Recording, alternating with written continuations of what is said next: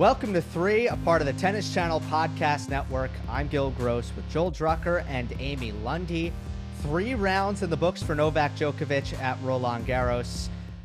I feel like we nailed it kind of pre tournament, Amy. We said first round, no problem. Second round, a little bit tough, you know, some challenges there. Third round, uh, very difficult for a third round match. You're going to have to deal with a, a very, very talented player who might be able to push you. Uh, all three of those things, I think, would kind of uh, is how it played out. Absolutely. This was the trickiest match against Alejandro Davidovich Fokina. And he had beaten him in Monte Carlo. And again, you know, I, I, keep harping on this that I think best of five is really what separates, even though it was a straight set win, it was complicated. It was a long match, well over three hours. And it's just very daunting and um, a task for any player to try to knock off Novak Djokovic. And I, I thought that even though Novak had some little minor injuries and bothers with the wind, um, in the end, the tiebreakers were phenomenally played as he does. And overall, the the viewing quality of the match was very high. I agree. I think this this was the Grand Slam version of the kind of test we wanted Novak to endure in Rome and in some of the earlier clay court things. And so now it happens at a Grand Slam versus an opponent. What I really what I like about Davidovich Fokina, he's not playing the game of today. He's trying to play the game of tomorrow. And I started to think this is just one of my half-baked theories that just as there are players, you know how Dimitrov is like the baby fed and uh, and Coric is sort of like a mini Novak, uh, not quite as proficient. Fokina at times he's like the lesser Alcaraz at times. Some of his adventureness, some of his shot, not as skilled, not as proficient, not as buffed and polished, but he's onto something. I mean, the th- the ways he tries to go about winning points, the shots he comes up with, then sort of the incredible inventions out of out of nowhere because he has to improvise. I really that this is one of the most enjoyable straight set matches you'll ever see. I I can I like the Alcaraz Fokina comparison because uh, it's it's ex- it's an explosive speed that is almost breathtaking at times with Fokina. There's touch and feel and cat and mouse. There's also big power. It comes off of both wings. Uh, so that's why I, I say is the most talented player outside of the top 25 in men's tennis. But I also thought thought we saw the other side of the coin. Like Amy, you mentioned that the tie breaks were incredible for Novak, and it's when he played his best tennis. Is it unfair to say Davidovich Fokina?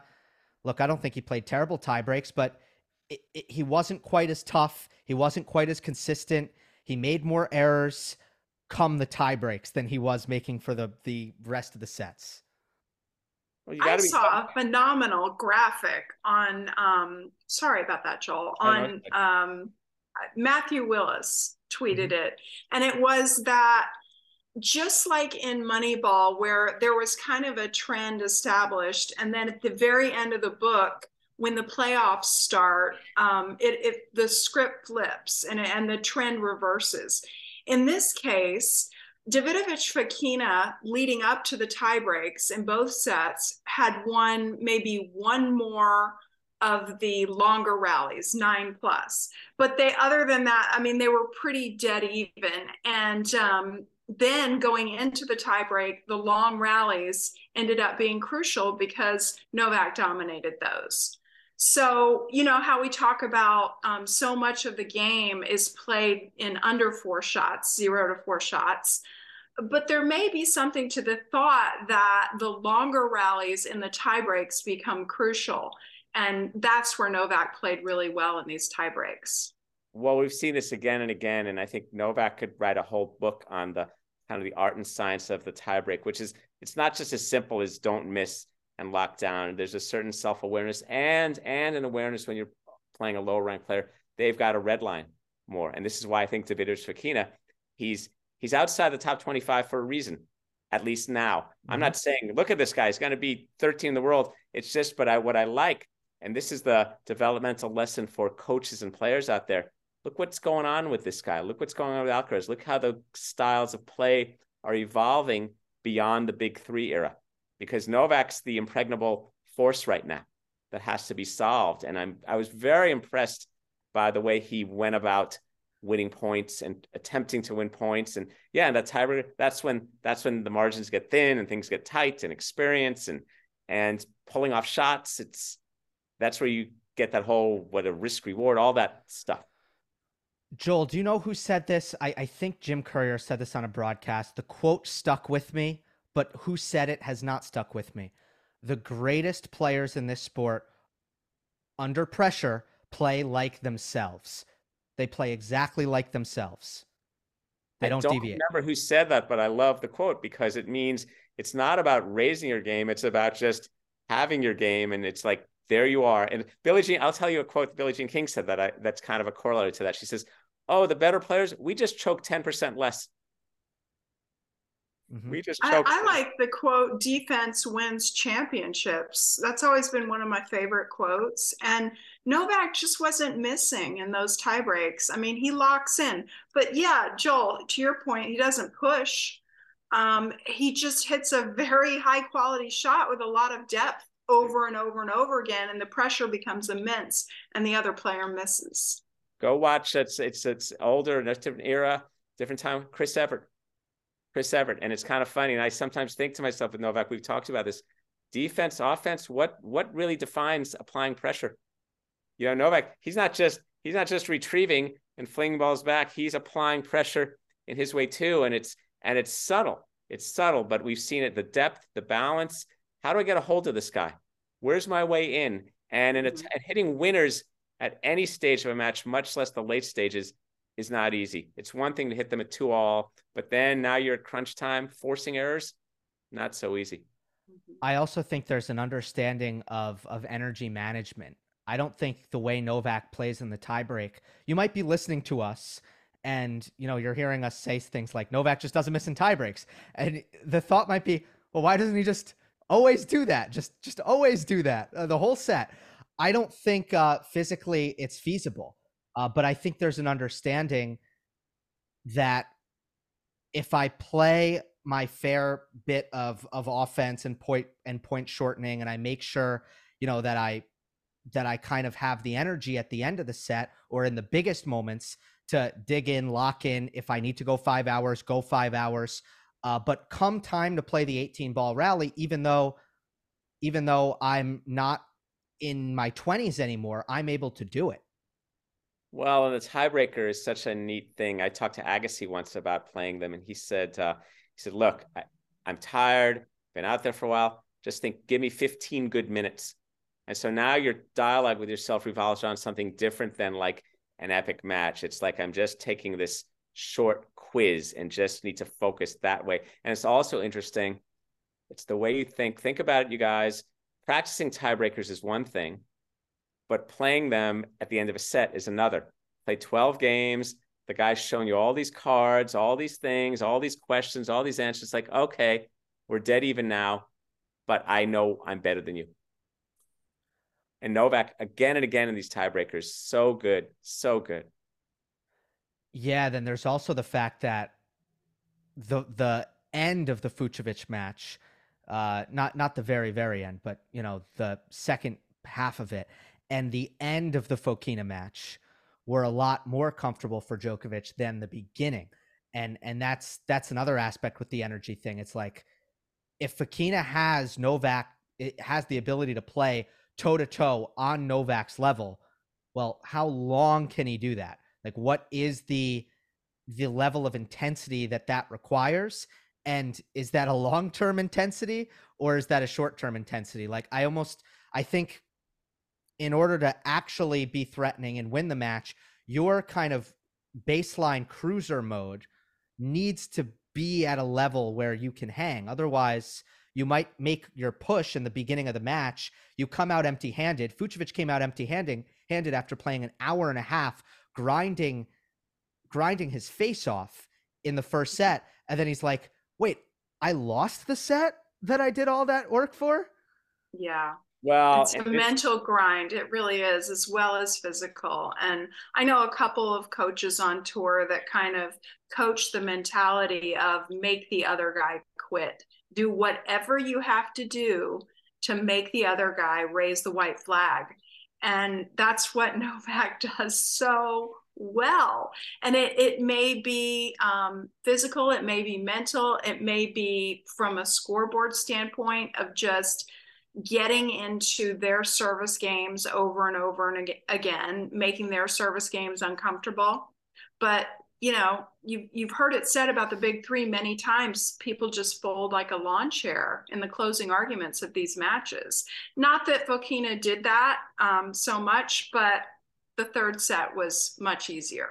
Well, we I I think a lot of us thought that was going to happen. Two tiebreaks. Oh my God, I've thrown everything hand. They're also in the course of the big three 20 years period, far less chances to gain experience playing matches of this length. You know, they there used to be more best of five formats at some of the Masters thousands, Davis Cup. That's all been curtailed. The only play, the only the only restaurant you can get a five, best of five set match is at a major. That's kind of whoa, that's a gulp. And and granted, you could practice them. I'd be curious to talk to some coaches and players to see if they ever play five sets of practice matches. What do you think the answer would be? Not that much. Not Agreed. that much. I think the I game. Would, I would. I would guess no. I think the whole way the game has evolved, and I'm going to sound like a coot here. Back in my day, we played a lot more practice matches. I mean, you know, I, I, am a hack, and I played 30 sets in 14 days when I was 16 years old. You know, I mean, and far fewer of that, and that that's built into the whole culture of the game now. Less- pros too, or are you talking about rec players or pro players? The whole cycle from from learning from from juniors to ah. recreational. It's kind of like the the mindset of practice sets. It, practice sets are less significant, and I think that extends itself into the pro world. I, I hope I'd love to be proven wrong, but I suspect pros don't play as many practice sets as they used to either. Well, do you mean though like a set or let's play a match? You know, all like all let's play. Like Roy Emerson told me when he was prepping for Wimbledon one year, tired of all the rain at Queens Club, he he would find a place. We're going to practice on the indoor boards that are even faster than grass, and we're going to play six sets to get ready for five. Ken Rosewall was sometimes playing well, seven sets when he was 47, 48 years old. So I think all of the above. I think I think a practice match and and at least a practice set. I think there's way less emphasis on that. So I think again, so to get back to Davidovich Fokina, look, that guy is a workhorse. I mean, he's a great, great player. But I just wonder what his practice routines are that gets him ready to like, oh, now it's Friday at Roland Garros and I'm playing Novak best of five match. What do I bring to this other than fitness and a lot of two out of three set matches?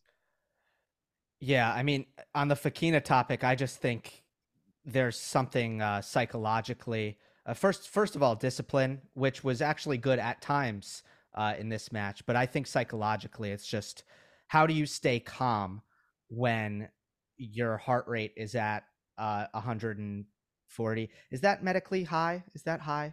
No, one 160. I think that's a good high heart rate. Anyway, hopefully, I'm not way off. Uh, but bringing it back to Djokovic, I want to talk about the health and I want to talk about the wind. Let's start.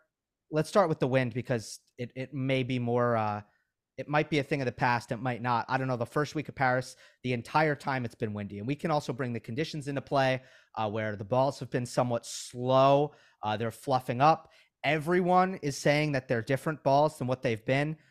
I don't know why it's been it, has been Wilson since 2019. It's still Wilson. Why are the balls different this year? I don't know, but the locker room doesn't like it, and it's playing very slow. Uh, I do have numbers that have confirmed that it's it's basically Rome. The rate at which players are holding serve is basically the same as Rome, and of course, Rome was these sopping wet clay courts, and that is how the dry clay courts of Roland Garros are playing. Uh, so, so you're saying that in extremely dry conditions, by the way, like it's yeah. freaking drought there this year. Um, and it's um it's warm. It's not hot. It's warm. And the the wind i actually looked into the wind um, and i know that sometimes in Chatrier you can get it can be a little more gusty because of the the way that the building is. But mm-hmm. the wind isn't actually classified as high wind or anything even close to it. It's classified as breezy. Um, but you're saying, Gil, that the the ball perhaps is making up for the fact that it hasn't been rainy in Paris to the point that conditions are very similar. Exactly. It's a it's a slow ball, not out of the can, but once they play a couple points with it, and you could see it on on one of the replays actually on an Alcaraz backhand in his match against Shapovalov. You can see the ball is like one and a half times the size of what a tennis ball should be because there's so much fluff on it. I mean, and you know, I was calling a match uh, today with uh, um, you always forget what matches you call. It was Khachanov uh, and how can I not remember this? Kokkinakis. Kokkinakis. Thank you, Joel. Uh, they were both furious that they were watering the court. They're just like, yeah. the court is slow enough. Stop yeah. watering it. It's not slippery. The ball's not bouncing. So, wind, slow. What, I mean, first of all, I'm curious to see how you guys think that Novak has, has handled these things, especially the wind. But I think the most notable thing is he, he had to kind of play Davidovich Fokina without the help of his serve, which is actually a huge disadvantage for him in that matchup. He has a much better serve than ADF. But in this match, it was like, eh, we might as well kind of start the point with underhand feed because the serve just isn't really going to do much. I think for this match, I think that all those intrusions, intruders to the mix all favor the house, as in Novak. In other words, wind, footwork, margin, self awareness. Good. I don't have to redline. I'm not going to redline. And the guy, the underdog, the underdog, the underdog needs as much stuff. That that's why I don't believe the phrase that the wind isn't is an equalizer. It's not an equalizer. It's not. It's it's an intruder for both players. And actually, if I'm the underdog and I'm trying to play someone who I'm trying to beat, I, I don't want to wind. I don't want this other uninvited guest messing me up. I want to I want a pristine thing, so I got as much space to work with as possible. So I think that I think that stuff works in Novak's favor. In other words, so so serve okay, so I won't get as many freebies on my serve. He's not going to get too many either, even though his serve is worse, and he's and he's got less space to work with. He's got a smaller canvas. to So he needs to be a shot maker. He needs to play. He needs to play the game of tomorrow. Like I said, Davidovich Fokina, a little bit of a Alcaraz light in certain ways. But if you don't have as much court to work with, that's harder to go for those lines and spins and angles. Can't do as much of that. Got to play it more, more through the B and C part of the court. So yeah, so and yet Novak still won in straight sets, even though it could have been a match of underhand feeds. You know, that just tells you, yes, his serve is great. And didn't he have one game that he lost a serve where he double faulted three times, I think? He did. Um, so eh, yeah, and and yet he still wins in straight sets. That that just tells you the quality of every aspect of his game. Um, I do think that from what I observed, first of all, depth. He, he's just a master at depth. He absorbed pace really well because, as, as you mentioned, ADF hits a very powerful ball. But when he was absorbing pace, he wasn't just defending, he was sending it back deep. Um, so it's kind of like a tricky or sleight of hand way that he goes from defense to offense. And he also, on some of the points that ended in drop shots or ended at one or both players at the net, I really felt that Novak was in the chess game where he was thinking, okay, I'm going to place the ball here and then I'm going to wait for you to get it. It will come back to me. Then I'm going to place it here. Then you might go up and then I'll finish the point. Whereas ADF on those points was a little bit more winging it as opposed to the chess game. Well, the, that's that's yeah, life against the better player. I mean, that's kind of what happens if not not winging, it's just in kind of like uncertain territory, you know. And, and Novak's Novak's the house. This is what happens for everyone playing a, a better player. Yeah, well, I agree with with Novak's defense being the most impressive part of his performance. I I thought his his movement and his scrambling was really good, and again, also his cardio and the big points I thought uh, kind of passed the test, and it's it's one area where where I I had you know some questions, right? I was curious about about what level his cardio would be at, and I I, I was impressed with that. I do think he hasn't figured out playing with the wind in this in this tournament. Um, I think he struggled against Fucsovics, uh, playing with the wind, and I thought he struggled a little bit with Davidovich Fokina on that end as well. Just uh, not calibrating the footwork quite well enough where he ends up kind of reaching for the ball, not hitting out confidently. Ideally with the wind, it's it's really the better side to you know, play heavy topspin so the ball doesn't fly on you, but play aggressive. Like use the wind behind your back to push your opponent back. But I feel like Novak with his footwork not being sure of himself, he hasn't been able to kind of use that advantage. Plus the serve, the the three double fault game you're you're mentioning, Amy, that was with the wind. Mm-hmm. And I, I don't know that he loves hitting his kick serve with the wind right now. No, I don't think anybody does, but it seems especially uncomfortable for him. So I see what you're saying, Joel, about Novak being more well equipped to deal with the wind because of the discipline and you know some of the precision stuff. But I think Davidovich Fokina actually took advantage of it uh, in in a lot of ways to, to his advantage. And well, I feel like the best thing for Novak would be the wind going away for the second week. That's that's true because now it's higher stakes and different opponents. Nonetheless, I just think the, the experienced person is familiar with these things. Davidovich Fokina, if if I'm his coach, I'm looking and say, hey, we did something. We made some pretty serious inroads. So this is an interesting thing. You play like that, you're not gonna. Gil's not gonna call you the best player outside the top 25. You know, because if you if you can push Novak that way, think of what you can do with some of these these other guys who are higher up the charts than you. I mean, I would love to see Davidovich Fokina play Tiafoe. That's a match I would enjoy seeing. That would be fun. He I needs mean, to focus though. Like you can't just bring that intensity to Novak Djokovic on Chatrier. Anyone can be, bring that intensity in that match. Okay, like that's easy. Can you go to court six and play exactly. your first round match and focus every point and not make silly decisions and not get down on yourself? And win it right and win it routinely. That's that whole calibration of of riding on emotion as opposed to with emotion and how you maintain your intensity without it without it tipping over having these spikes these up and down spikes in energy that's absolutely right and how you maintain that and you look how look how that that might be one of the the big three's most commendable things is how they just keep on purring of course it helps when you're winning a lot i want to read a quote uh, from Djokovic in his press conference about uh, his physical state. He took a medical timeout in this match at one point, or or he saw the physio. Was it an official timeout? I'm not quite sure. Novak said, "quote We don't have much time to start to name the many injuries I have, and the list is quite long. I don't want to sit here and talk about these things that are not preventing me from playing. They're uh, these are the circumstances that you, as a professional athlete, have to deal with. Accept it. Sometimes you need help from a physio during the match. Sometimes you need pills.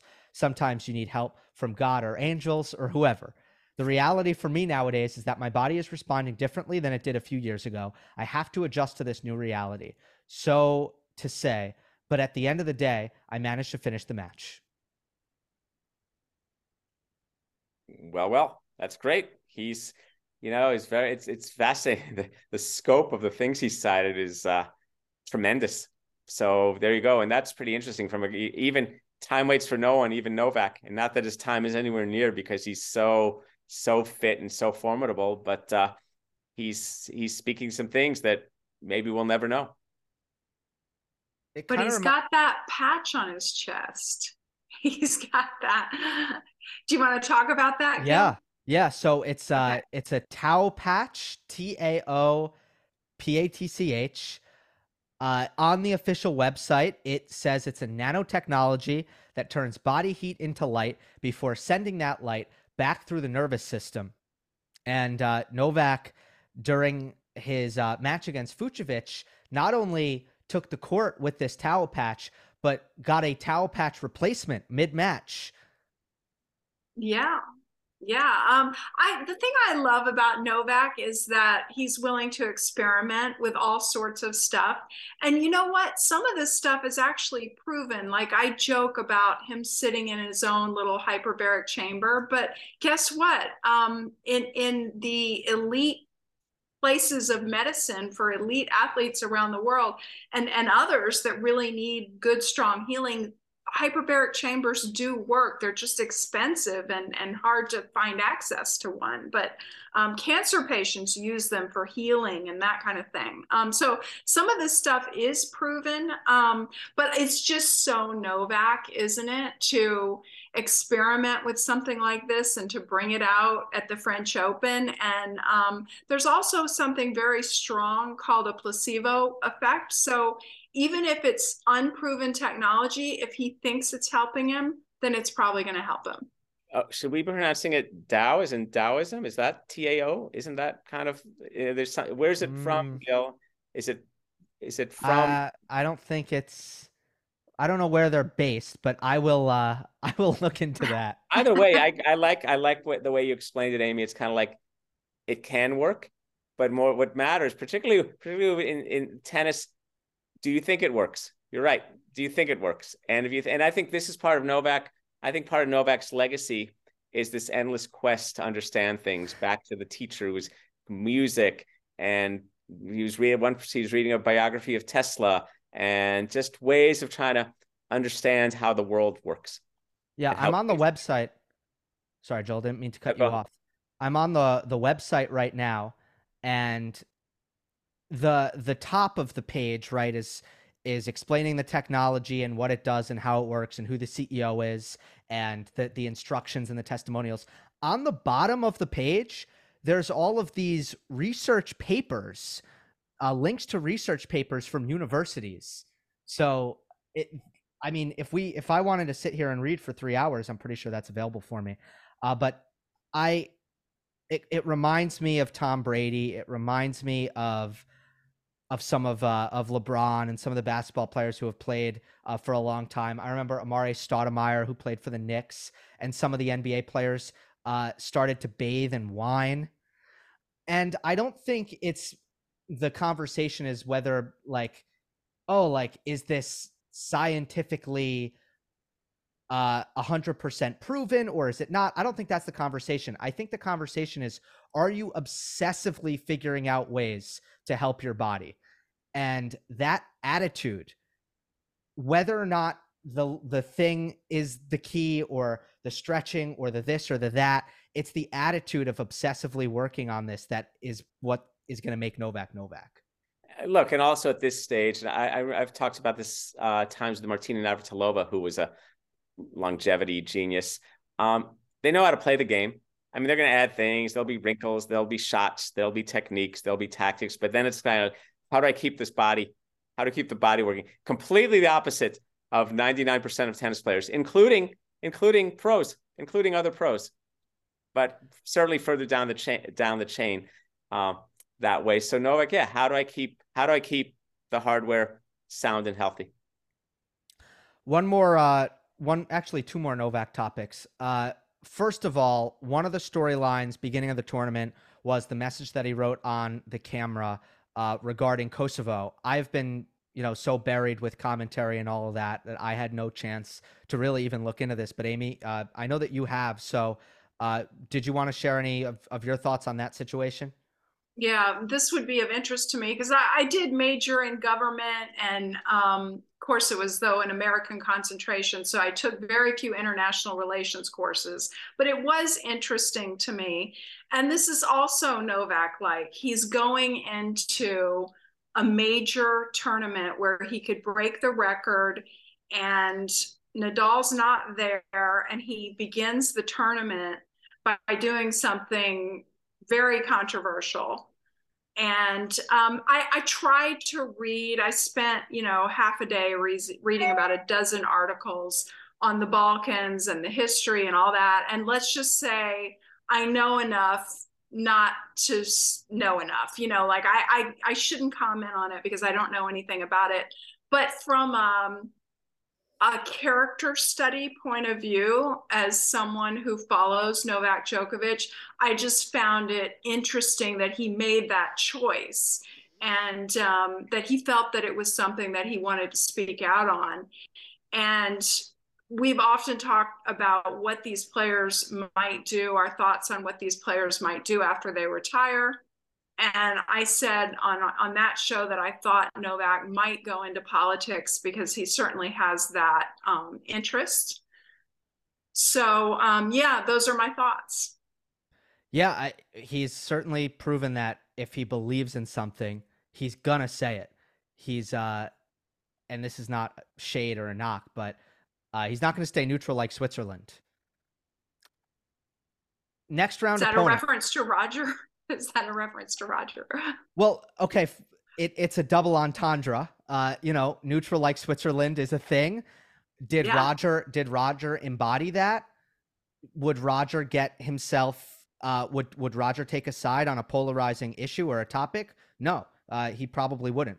So in that in that way, I mean it both ways. Mm-hmm. Uh, next round opponent uh, for Novak is on court right now. It'll be Juan Pablo Varillas, who is up a break and battling in a 4 2 service game in the fifth, uh, or Hubert Hurkacz. Very different style of opponents. So, Joel, uh, I guess let's go with both scenarios. Hurkacz, maybe a top five, not maybe, definitely a top five first serve in men's tennis. Varillas, a unheralded South American who loves the clay and is going to be very, very consistent off the ground. Varillas is uh, and also very uh, arguably a little bit tired if he wins this match from having played five sets to beat a seed. And um, I think Novak is going to feel comfortable out against either of them for different reasons. I think based on uh, uh, if he wins, he's going to have played the match of his life to beat a seed and find himself in the round of 16 of a major.